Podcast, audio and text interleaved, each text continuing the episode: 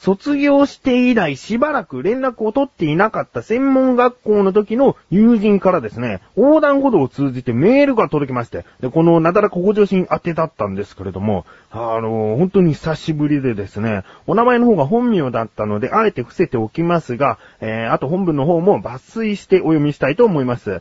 頑張ってやってるね。あと、太ったな。今度飲みに行こう。ってことなんですね。いや、もう本当にね、恥ずかしさ半分だけども嬉しさ半分という、えー、もうなんかね、あの、やっててよかったなっていうのを感じるんですよね。えー、こういったメールをいただくと。もともとこう、普段からやり取りしてる友達からメールが来ても、もうそういった場合は読まない可能性がむしろあるかもしれないんですけども、まあね、久しぶりにこういう風に気づいてもらえたっていうのがね、嬉しいですね。うん。まああとね、えー、ちょっと文章で気になるところ、あと太ったなって書いてあるんですね。えー、まあ、こういうことをさらっと言ってくれる友人でもあるので、全然傷つきはしないんですけれども、やっぱりって、こう、つい返事しちゃいそうな、えー、ことですね。太りましたかねやっぱり太りましたね。えー、これは間違いない。数字も太ったと言っているので、専門学校卒業して以来と比べればもう全然太っちゃってるんですね。うん。でね、前回お話ししたスワマというね、和菓子がありますでしょ早速ね、買っちゃってね、で、食べちゃったりなんかしてるんでね、そりゃまあ太るよと。うん。あのー、とある人からスワマに関してもこういただいたのが、あれはもう太るのが当たり前の食べ物だなんつって、えー、言われましてね、確かにそうですと。あこんなもの食べているからどんどんどんどん太っていくんじゃないかということなんですよね。あのー、考えたいと思います。今年ね、何かしら生活環境を変えたいなと思っております。それは何かというと、まあ、ダイエットなのかっていうと、えー、まだはっきりと言えないんですけれども、何かしらこう改善していきたいなと思っておりますので、えー、近々、このなだらか向上心でお話ししたいなと思います。ということで、久しぶりな友人からメールが届いて、気分のいい自分がお送りしまーす。菊池のなだらか向上心。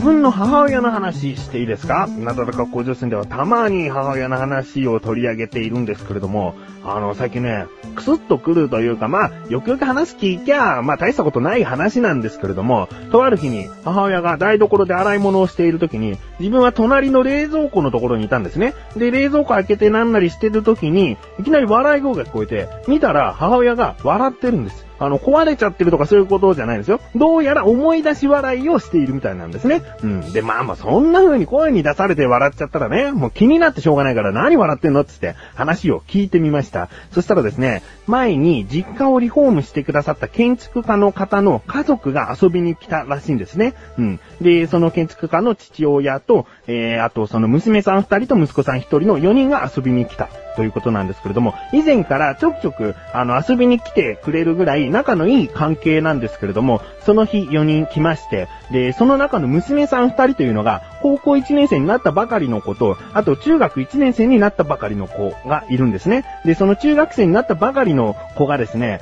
えー、うちの母親、えー、よっこちゃんと呼ばれているんですけれども、よっこちゃんにお土産があると。で、そのお土産をもらって開けてみたら、えー、京都に行ってきたらしくて、キティちゃんの金閣寺のついたストラップ。を買ってきてくれたんですね。で、まあ母親はとても喜んでですね、ありがとうつって受け取ったんですけれども、まあその話は一旦置いておきまして、で、その後盛り上がった話というのが、中学生になったばかりの娘さんはですね、えー、中学生になった記念に携帯電話を買ってもらえたと。うん。なので、一番盛り上がった話というのが、携帯電話の話題だったらしいんですね。うん。携帯電話店や一個しながらとか、あとメールアドレスも交換したりとか、そういうことをしてたみたいなんです。で、その日は終わりまして、で、後日、母親のもとに、にその中学生の女の子からメールが来ました。で、見ると、その内容がね、この前はありがとうと。で、ところで、よっこちゃんは好きなキャラクターとかいますか？っって書いてあったんですね。うん。あの、先ほど言いましたように、キティちゃんのその金閣寺のついたストラップをお土産としてあげたんだけども、まあ、中学生ともなると、その、ちゃんと相手の好きなキャラクターに合わせたお土産とか今後買っていきたいなとか、まあ、何かの参考にしたいなっていう気持ちで多分好きなキャラクターを聞いたんですよね。で、その時の母親の返事がですね、どうやら本人曰くおかしかったらしいので、えー、思い出し笑いをしてしまったということなんです。で、その答えがですね、桜の花びらかなって返信したらしいんですね。いやいやいやいや、渋すぎるだろと。あの、想像すればするほどクスッとくるんですよ。その中学生の女の子が好きなキャラクターとかないのかなつってメール送ったのに、帰ってきた内容が桜の花びら。え？桜の花びらの何々ちゃんっていうキャラクターとかじゃなくて、桜の花びらつってね。お姉ちゃんお姉ちゃん、桜の花びらって来たんだけど、みたいな。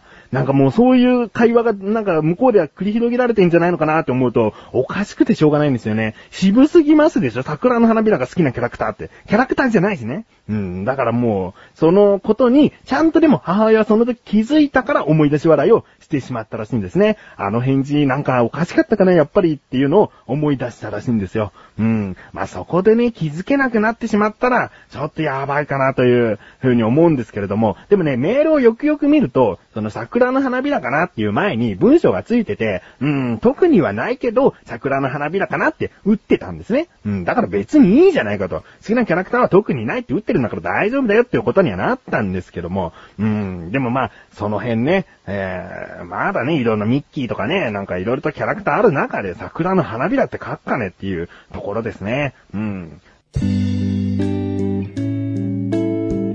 帰ってきて、口餌ラジオ。手を洗って、口餌ラジオ。晩ご飯を食べて、口餌ラジオ。お風呂に入って、口餌ラジオ。テレビを見て、口餌ラジオ。布団に入って、寝るよ、おやすみ。いつでもどこでも片手間に、口餌ラジオは毎月1回更新のアスレチック放送局で、リンクページから行けるよ。どこまでも続くのかね。さあ、ということでコーナーに参りましょう。自力80%。このコーナーでは日常にある様々な疑問や質問に対して自分で調べ自分で解決していくコーナーでもあり、リスナーの方からのご相談やお悩み解決していくというコーナーです。今回の疑問もメールが届いております。ありがとうございます。なだらかんネーム、赤錦さん。ありがとうございます。本文、どうも、赤錦でごわす。菊池殿は、ちゃんこは好きでごわすか？まあね、もうちゃんこ好きですよ。あのね、なんでもいいんだもんね、ちゃんこってね。好きなもの入れて、好きな味にして、ちゃんこって言っちゃえばもうちゃんこなんでね、好きですよ。続き、ちょっと前に報道された八百長事件。はい。この時に携帯を機種変更したとか、物理的に消去、つまり水没破壊したとか聞いたでごわすが、実は消されたメモリーは復活可能だったそうでごわす。おお、そうですね。えー、今回は私たちにとっては実際に消されると困る携帯のメモリーについて、逆に完全消去するにはどうしたらいいかということでごわす。おなるほど。えー、ちなみに私は携帯を見られても困るものは入っていないでごわす。菊池殿はいかがでごわすか？ということですね。えー、ありがとう、ありがとうじゃないですね。もうごっつぁんですですね。このメールに対してはですね。えー、ごっつぁんです。あの、自分はですね、特にないです。携帯電話を見られて困るようなものはないですし、現になんか台所とかに置きっぱなしにしちゃったりもしちゃってるんで、まあ見たきゃ見ればいいじゃんと。うん、そういう感じですね。うん、なんか誤解して傷つくようなことがあるんだったら、見ない方がいいよとは言ってますけどね。えー、まあ、あのー、全部言い返せるほどの内容です。なんかそう言うと意味深だけども、あのー、別に特に見られて困るなっていうものはないですね。うん。ということで、今回の疑問です。携帯電話のメモリを完全消去するためにはどうしたらいいの？ですね。調べてきました。ここからが答え。まずですね、まあ、携帯のメモリーというのがどういったもので記憶しているのかということがあるんですけれども、パソコンで言いますとハードディスクになりますよね。うん。で、このハードディスクというのもそもそも、そのデータをすべて完全に消去するということは難しいそうです。うん。で、この完全消去する方法、自分でやるにはどうしたらいいか二つあるんですけれども、一つはハードディスクを分解して物理的にディスクを破壊する。うん。まあ、物理的に破壊しても復活可能な場合もありますが、その破壊具合ですよね。えー、ハンマーでぶったたいたりとか、相当粉々にしてしまえば、それはもう絶対に、えー、復元できないと思います。うん。そして二つ目の手段。こちらがですね、意外とスマートにできるのかな、どうかなという感じですよ。えー、ハードディスクに何度もダミーのデータを上書きして、元のデータを復元できない状態にする。これなんですね。これどういうことかというと、まあ、とりあえず、ハードディスクというのには容量がありますので、それ以上、もうある程度の量が溜まったらこれ以上は書き込みできませんよってもちろんなりますよね。で、その状態から削除します。削除すると、もうまた1から100まで入るんじゃないかと思うかもしれませんが、この状態でまさにそのデータの復元ができる状態になってしまってるんですね。だからそこからまた別のデータを上書きしてしまうんです。で、その上書きしたデータを消去すると、復元は難しくなってくる。だけど、実はですね、まだこれでは完全に消去とも言えないので、その作業をある程度何回かすると。そうすることによって、えー、最初に入っていた見られたくない古いデータというのは、どんなにこう頑張っても復元できないんじゃないかなということなんですね。うん。で、これが、どうやら携帯電話にも対応しているそうです。うん。何度も何度もこう、消去用のデータを、意味のないデータを上書きしては消して、上書きしては消してとやっていれば、いずれは、その完全消去できるんじゃないかなということなんですけれども、これを聞いていても、一体どのぐらいやればいいのとか、結局自分で復元する技術を持っていないと確認ができないですよね。えー、そこでですね、そういうことを商売にしているところがございます。どういうことかというと、携帯電話のメモリーを消去いたします。という、まあ、そのままですね。そういう業者さんです。うん。でね、これじゃあそもそもって実は自分は思ってるんですね。えー、ここまでたどり着いたところで自分の答えはもう終わりなんですけれども、これで業者さんに渡してしまうと、あの、データ見られてしまいましてね。うん、その、見られてしまうし、悪徳業者というか、そのデータを使って何かしようと悪だけにしようと考えているところだった場合、その、携帯電話出したところで、とっても逆に不安になりますからね。えー、だからそういったところがあったとしても、うかつに消してくださいとお願いすることは難しいですね。うん。で、料金もですね、えー、ちなみにですよ、自分の調べたところではそういったお値段でした。参考程度に聞いてください。えー、完全に破壊してしまう携帯電話をもう完全に破壊して、えー、データを消去する場合は5000円とかですね。あと、その、機種のその外見的には破壊しなくていいといった場合は、1万円とかですね、約倍のお値段になったりするわけなんですね。うん、なので一番初めの方に言った、あの、自分の手で分解して破壊するというのが一番いいんじゃないかなと思います。うん。よく二つ折りの携帯を真っ二つに折って、えー、もうこれで大丈夫と思う方もいるかもしれませんが、それじゃ全然ダメなんですね。中の基板に、あの、貼り付いているような、そういったメモリーの部分をきちんと破壊しないと完全消去はできないっぽいので、まあ、そうですね。完全消去するというのは、その携帯電話は必要ないとして、もう、完全にボロボロにしてしまうのが一番じゃないかなと思います。うん。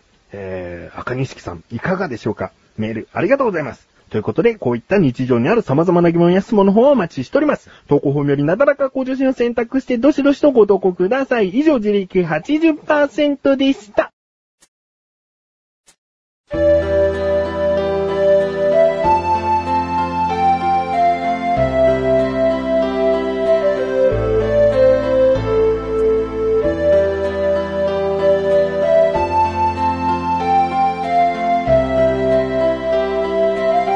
エンディングでーす。そしてすぐお知らせでーす。このなだらか向上心が配信されたと同時に更新されました、小高菊池の小高ルチャー、聞いてみてください。今回ですね、小高祐介が新たな動きを見せたりですね、あとは、ジェラートの話をしたりしてますよ。うん、気になるという方は聞いてみてください。そしてもう一つお知らせです。リンクページから行きます。アステチック放送局の中にあるクッチレスララジオ、こちらもですね、月1更新なんですけれども、今回更新されました。